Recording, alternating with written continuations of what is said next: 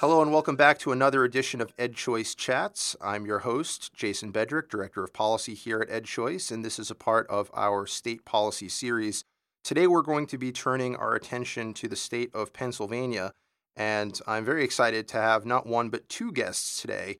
We are going to hear from Andy LeFevre. He's the Executive Director of the Arizona Criminal Justice Commission, but what we're interested in is his time as the executive director of the Reach Alliance and Reach Foundation, which was Pennsylvania's statewide school choice coalition. We'll also be hearing from Mark LeBlond. He is the senior policy analyst at the Commonwealth Foundation in Pennsylvania. So I'm excited to have both of you on the show today. Thank you, Jason. Thanks for having us. Yeah. So, first, I want to start with Mark. Mark, could you tell us a little bit about the two tax credit scholarship programs that you have in Pennsylvania? What are their names? How do they work? And what makes them different from each other? Absolutely, Jason. Thank you. As you mentioned, there are two programs EITC and OSTC. EITC is the Educational Improvement Tax Credit Program. OSTC is the Opportunity Scholarship Tax Credit Program. And, and just for kind of a big picture overview, over the historical life of the program, they've empowered hundreds of thousands of students to choose the education that meets their needs and, frankly, give them the, the chance at a better life, you know, which is why we all do what we do as ed reform advocates. So the, the differences in the programs, EITC is statewide. There's an income limit of about 85,000 on the program, plus 15,000 and change per child to be means tested in. And then, of course, the major difference with the OSTC program is OSTC, same income limits for the program, but it's, it's targeted specifically to students in bottom 15% of underperforming schools in Pennsylvania according to standardized tests. And so, about how many scholarships are awarded on an annual basis for these two programs? In the fiscal year 2017 18, it was 58,000 total. If you include the pre K component, if you take out pre K, it's 52,000. So, how that breaks down is 37,725 for EITC, uh, 14,419 for OSTC, average scholarship for EITC is, is right around 1800 and average for OSTC is right around 2500 That's great. And so you have about two thirds of families in the state that are actually eligible, at least for the EITC. If a family wanted to apply, where do they apply? They typically work with their school. They can go directly to a scholarship organization if they want to. So some scholarship organizations, like Children's Scholarship Fund in Philadelphia, work directly with the families, but for the most part, it's through the schools. You'll have a school like Logos Academy in York or the Gesu School in North Philadelphia, where the school they're they're set up either as their own scholarship organization or they're hooked up with another scholarship organization, and the family would work with the school to get their tax credit scholarship. And I should note that is one thing that makes Pennsylvania almost unique. It's one of very few states out of the 18 states that have tax credit scholarship programs that has scholarship organizations that work with individual schools. In most states, they require that a scholarship organization serve two or more schools. So you tend to have fewer scholarship organizations serving a large number of schools. In Pennsylvania, you have those type, as you mentioned, but that's why Pennsylvania has over 250 different scholarship organizations, because many of them are just working with one particular school or sometimes uh, small sets of schools. But where does the money come from? How is this program funded? It's not directly publicly funded, correct? Great question, Jason. These are not direct dollars, and that's actually been a big part of the political debate, which we'll talk about later on, and a big part of the confusion among lawmakers. But it's not direct dollars. These are tax credits issued on the revenue side. So what you have is a situation where businesses are privately funding students' tuition. So the business will make a donation to the scholarship organization. Then they'll receive a credit, it's either 90% or 75%, depending on their commitment, you know, whether it's a one year commitment or a two year commitment. And then, of course, the student has a scholarship to attend the school of their choice. And as you know, Jason, the, the landscape in Pennsylvania is such that many students who are applying for these scholarships, many students, unfortunately, who are getting waitlisted, they might have a good option or they or they might not, and that tends to break down a little bit by you know your suburban versus your urban areas. But many of these students do not have good alternatives, or they would not if not for these programs. Now, these programs, one of them is more recent. The the OSTC was enacted in, in 2012, but the EITC is actually the second tax credit program that was enacted in the country. Arizona was first, I believe, in 1997, roundabout there. Pennsylvania was second in 2001, followed shortly after the same year by Florida. Andy, you were there for that, and then you served as executive director of the Reach Alliance, which is sort of an umbrella organization for these different scholarship organizations that are awarding scholarships to children in Pennsylvania. Could you tell us a little bit about how these programs were enacted? Sure, I'd love to, Jason. Great to be with you and Mark today. So, interestingly enough, the Reach Alliance and Reach Foundation had been around before or prior to the creation of the tax credit program. The group was created by some business leaders who were meeting and discussing the future climate of business in Pennsylvania. One of the things they noticed was that the educational system that was producing its workforce wasn't necessarily meeting their needs, so they began talking about what they could do around that and started coming together and were were very much involved in the initial fight in Pennsylvania to try and get a voucher bill passed. That was not successful, but when Governor Ridge was elected governor, he very much took to heart trying to do something around school choice.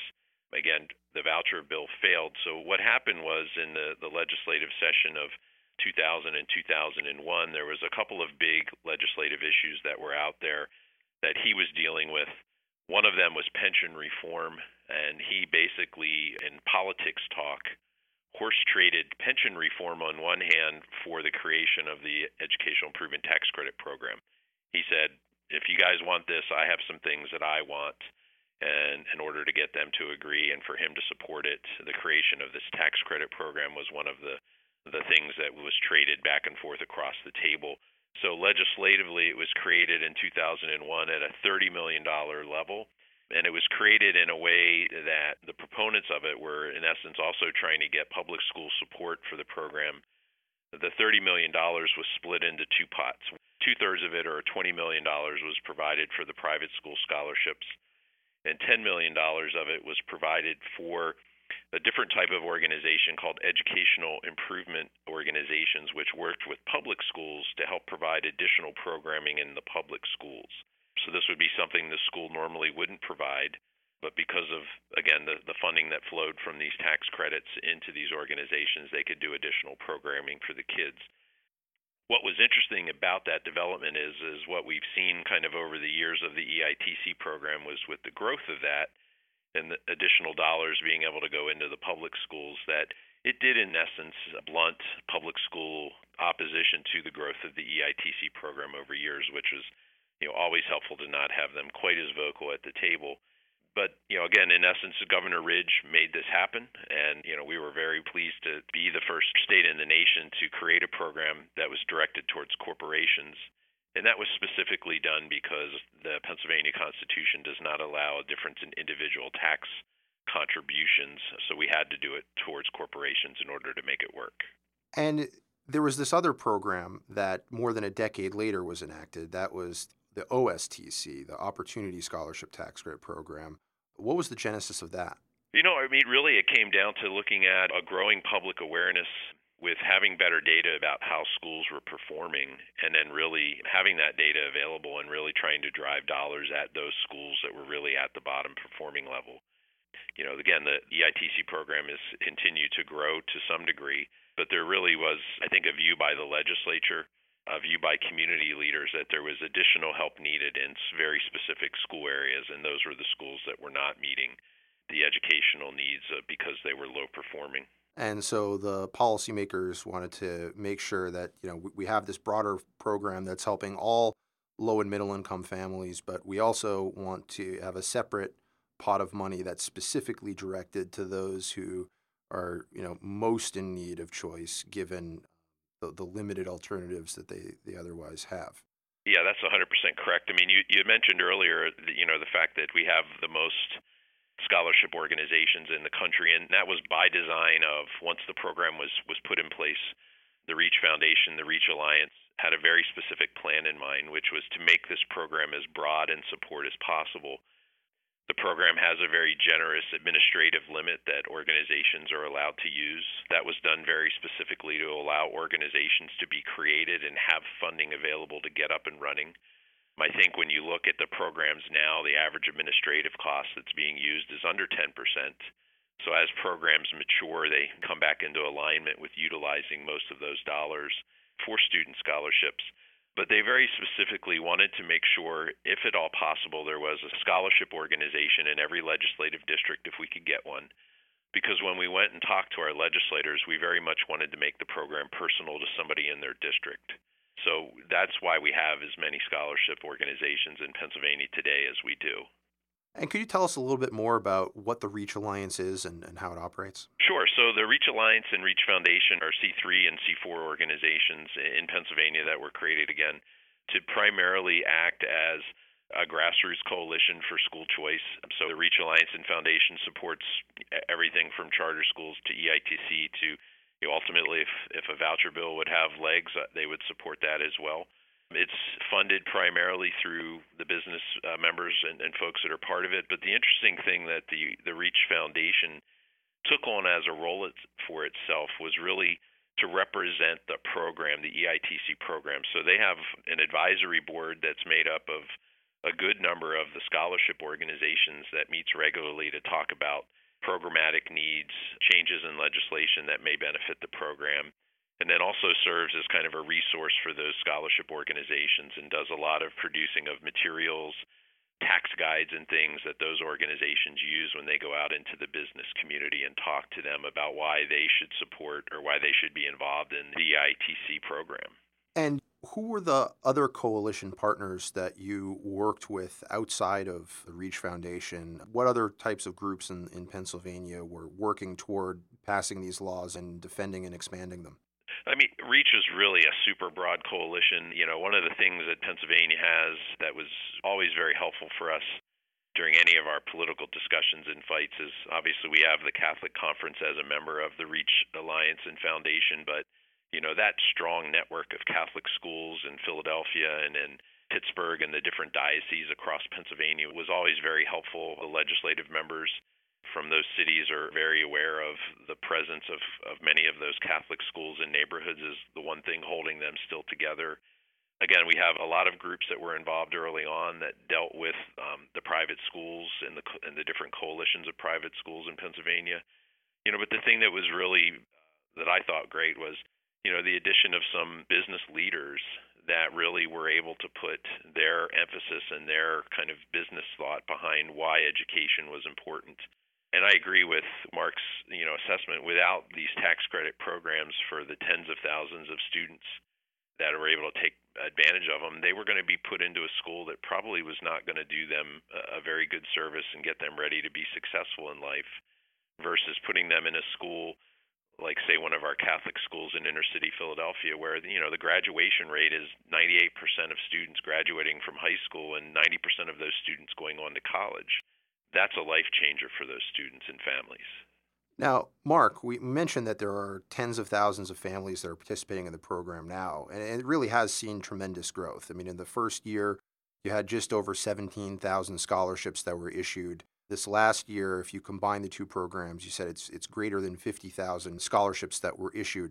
Do we know anything about the types of students who are receiving these scholarships? Do we have any demographic data on them? We have some, Jason, and it's kind of difficult because when the data is turned over to the state, or I should say, when the data are turned over to the state, it's de-identified. But we've we've been able to proxy it somewhat. So if you look at OSTC, for instance, 92% of the students in those schools are on free and reduced lunch. So, you know, so you can kind of gauge poverty or income level that way. We see that 40% of EITC scholarships are distributed in the five, I guess, lowest income counties in Pennsylvania. It's Philadelphia, York, Allegheny, Erie, and Dauphin County. And then if you look at you know some of the organizations we work with, so Children's Scholarship Fund in Philadelphia, I mentioned previously, and, and they've got a wait list. They've got a, a lottery wait list, unfortunately, because they you know they can't serve all the students who apply because of, of the caps on the program, which I'm sure we'll get into. But 76% of their recipients are eligible for free and reduced lunch. Independence Mission Schools in Philadelphia it's another, it's a network of schools independent from the diocese. They serve 5,000 Philadelphia students.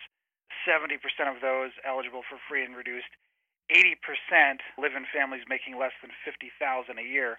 And then another thing in terms of, you know, like the open enrollment model of some of these schools and the, the diversity of some of these schools, 75% of their students are non-Catholic, 71% African American. And then just to mention one other, Logos Academy in York serves 275 students through an open enrollment policy. Uh, their students are 82% minority and 66% below the poverty line. And actually, I'm sorry, I know I said one more, but I don't want to forget to mention Gesu School in North Philadelphia. Uh, this school in particular, it's a Jesuit school, so they so they teach that Jesuit model of service and value to the students. So it's really it, it's really focused on the whole child and developing the spiritual and academic growth of the student. But they serve the poorest congressional district in Philadelphia. And so you're talking a generally a very low income population that Philadelphia school district claims that they are unable to teach or unable to serve adequately. But Gesu School in North Philadelphia, they're serving the same exact population, 99% African American, uh, very low income generally. 90% of them are completing school on time, 85% of them are going on to college. Now, you mentioned that the program is capped. So here we have a program that, as you noted, is serving some of the poorest of the poor, students that often don't have great access to high quality schools already. And uh, these are, generally speaking, ethnically diverse students but the program has a cap, and a lot of these scholarship organizations have long wait lists. So, what has the legislature been doing in the past year to expand educational opportunities to more students? I've got to give a lot of credit to the legislature, to the House and the Senate. The strength and swiftness with which they've acted on behalf of Pennsylvania students has been particularly impressive. I want to mention in particular four individuals. So there are two bills, and then we've got a lot of champions in the General Assembly, but in particular, four have been very influential. So the two bills are House Bill 800, which we can delve into the details of. There's a not a companion bill, but a similar bill on the Senate side, Senate Bill 299. So House Bill 800, sponsored by Speaker of the House Mike Turzai. Want to give a big thank you to Speaker Turzai for championing that bill that bill would increase the cap by $100 million, so essentially doubling the program. Also implementing a 10% escalator. So it's, if you hit 90% on that credit cap in one year, then the next year you're increasing the available credits by 10%. And then in the Senate, it's Senate Bill 299, sponsored by Senator Mike Regan. He's actually my senator, been a great champion for school choice, released a similar bill last session. He continues to do so, also an advocate for student safety. And then, in terms of actual movement, House Bill 800 moved fairly quickly through the House and then very quickly through the Senate. I have to give a big thank you to both the President pro tem, Joseph Scarnati, and the Senate Majority Leader, Jake Corman, for their leadership on putting that on the governor's desk. Now, as of the time of this recording, I am not certain when your listeners are going to hear the podcast, but as of today, the bill is on the governor's desk waiting to be signed, vetoed, or ignored, at which point it could come into law. But the governor has said that he will veto, which is which is pretty outrageous, and I, I can I can tell you why if you're interested in getting into that. Yes, listeners, stay tuned to the end of the podcast where you will hear an update on what has happened in between when this podcast was recorded and when you're listening to it. But yes, we would like to know more. First of all, I know that it passed in the Senate roughly on, uh, actually, I think it was just on party lines. In the House, though, there was some bipartisan support. If I recall correctly, 100% of the Republicans voted in favor, you know, which makes sense. It was the Speaker's bill. But there was also a fair number of Democrats as well. What can you tell us about the Democratic support, and then what can you tell us about where the governor stands? So it's, it's really astounding. Every single Republican in both chambers voted for the bill. Uh, in the House, the vote was 111 85. You had four Democrats who stood on principle and voted for the bill. In the Senate, the vote was 28 21, strict party lines. All the yeas were R's, all the nays were D's. But the governor this is just yesterday, actually. He he had up to this point he had sort of signaled that he would veto, though not explicitly saying it. Yesterday, he actually came out said he would veto, and the quote is, "I've seen enough to know that this is not something I think is good for Pennsylvania. It distracts from what we ought to be focusing on, which is educating every child through our public school system." Now, this is it, it's offensive to me on quite a few levels, actually. But I mean, I mean, the the first and most basic level is the governor comes from considerable wealth and privilege. He attended a school called the Hill School, the private elite prep school, and also sent his daughters to that school. Tuition for the school is fifty nine thousand dollars a year, which of course your your average to your average ordinary Pennsylvanian is just unthinkable and certainly not a school that they would be uh, attending even with the scholarships, although they've got access to a number of great schools that are within their means with the scholarships. So the governor is going to veto. Why did some of the Democrats vote in favor of it? These particular Democrats, I, I, I think they're just standing on principle, and I, I, I haven't, I haven't talked to them. I'd like to circle back and ask them what caused them to, you know, sort of bravely stand up and buck the system. But um, you know, I've, I've got to give them credit for standing on principle and for voting to support Pennsylvania kids, in spite of what the party might be saying and party leaders might be saying, the governor, and of course the teachers' unions here in Pennsylvania. And it would be interesting to know too if they have a large number of scholarship families that reside in their districts, and that uh, you know perhaps they're just siding with their constituents. Jason, this is Andy you know the great thing about my time in PA and this program in the past is you know it did experience a large amount of bipartisan support. It may be the the size of the increase that they're talking that that is scary to some of the Democratic members, but you know I think you're exactly right. You know part of the reason that the program and having the large number of scholarships was to be able to go and talk to legislators about specific schools and specific programs in their districts and you know by and large when we were talking about expanding you know the EITC program in the past, we typically would get a fairly large number of Democrats that would vote for it. And so, how did that come about? Was the coalition actively seeking to create a bipartisan support in the legislature? Yes, I mean, so when the the folks at Reach started talking about how they wanted to put these programs and find uh, programs and, and seed programs, they specifically crafted it after what we jokingly called the NASA model, which was, you know, why was NASA for so many years successful in getting congressional appropriations every year? It's because, you know, they had a vendor in every congressional district that they could go and talk about with the member of Congress. So we wanted to do that if we could. If there was a school, if there was a need in a local community, we wanted to have a scholarship program that was servicing those families in that community so that we could very specifically go in and talk and you know, we very much tried not to talk about numbers on pages, but talk about families in, in schools. And that's exactly where the focus should be. I mean, the, the numbers often are, are necessary. Legislators like to vote for a program that's revenue neutral, for example. Sometimes it's necessary to get them over the hill.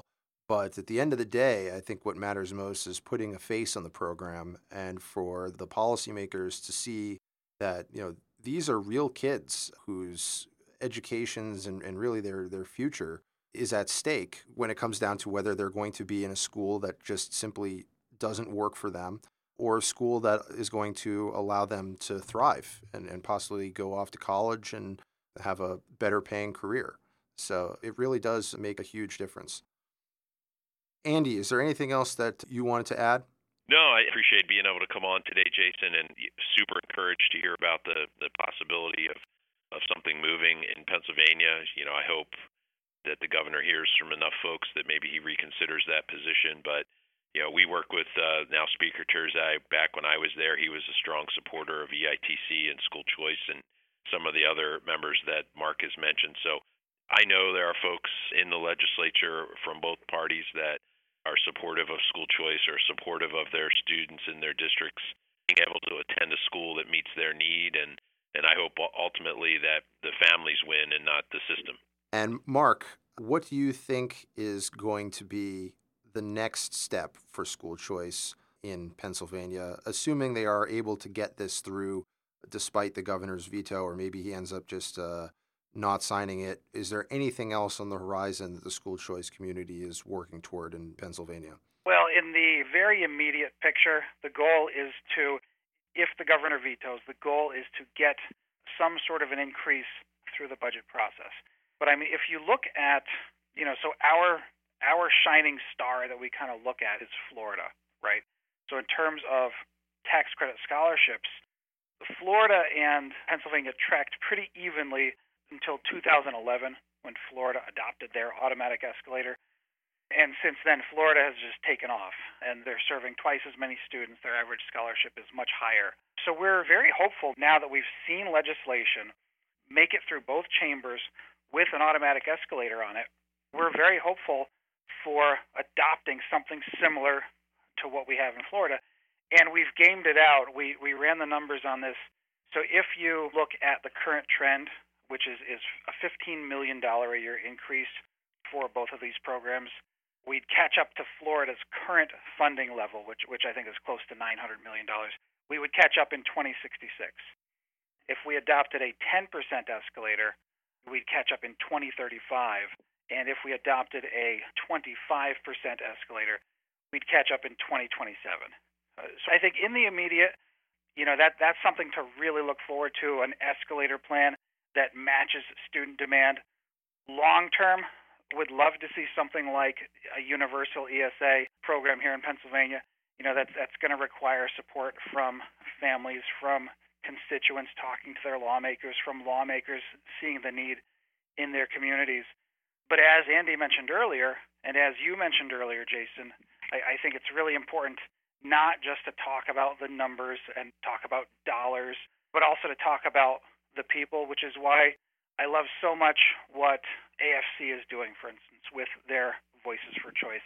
They highlighted a gentleman in Philadelphia named Anthony Samuels, who, and if you're if you're not familiar with his story, Anthony Samuels is from Strawberry Mansion, a neighborhood in Philadelphia that was profiled on Diane Sawyer many many years ago, but just very very poor conditions for students, unsafe, poor academic performance, sort of prison-like conditions at the school. And in terms of Anthony Samuel's, you know, family life, family conditions, the norm was that all of the males in his family would either die young or become incarcerated. And he was able to attend a better school through the EITC program, and he went on to college, and now he's a successful, thriving adult. So I think highlighting stories like that really, really brings it home. And I know most of our regular listeners know what an ESA is, but for some of our new listeners, what Mark referenced was Florida has an education savings account program, as do five other states, that allows families not only to use the funds that otherwise would have been appropriated for them at a public school. Instead, they get it a savings account that they can use for tuition, for tutoring, homeschool expenses, online learning, you can roll over unused funds from year to year, and in some cases, even use them for uh, any leftover funds for college after graduating high school. So that's the new brass ring, really, for the school choice movement. They've got in Florida, it's a program that serves students with special needs, as it does in, in most of the other states. I know you had a bill this year that would have provided education savings accounts to students from military families. But did that uh, bill even get a hearing? It hasn't yet, and it still could. You know, session's still ongoing. But that bill was sponsored by a representative named Andrew Lewis, and he spent 10 years in the Army, so he, he knows what it's like, you know, to be from a military family. And he knows the situation that many military families face in terms of the instability of it. You're going from base to base. You don't necessarily put down permanent roots. You know, so something like an ESA, education savings account, education scholarship account, something like that could be so valuable in terms of helping military kids get their best fit education. Well, we are certainly hopeful to see great things from Pennsylvania in the future. Thank you both for coming on. My guests today have been Andy LeFevre, the Executive Director of the Arizona Criminal Justice Commission, again, formerly of the REACH Alliance and REACH Foundation in Pennsylvania. My other guest was Mark LeBlond, Senior Policy Analyst at the Commonwealth Foundation. As promised, here is the update regarding HB 800, which, as Mark explained earlier in the podcast, would have increased the total available tax credits in Pennsylvania by $100 million and would have allowed that total to grow by 10% annually. The bill passed both the House and the Senate and was awaiting signature by Governor Tom Wolf, who had threatened to veto it. He did carry out his threat to veto the bill, although, on a positive note, Subsequently, the legislature passed and the governor signed a law increasing the tax credits by $30 million, as well as raising the income eligibility requirement so that more families will have access to the scholarships. So, all in all, this is progress for Pennsylvania, although not the amount of progress that supporters of school choice had been hoping for this year. Don't forget, you can subscribe to EdChoice Chats on SoundCloud, iTunes, and Stitcher. Follow us on social media at EdChoice and sign up for our email on our website, edchoice.org. Thank you for listening. We'll catch you next time.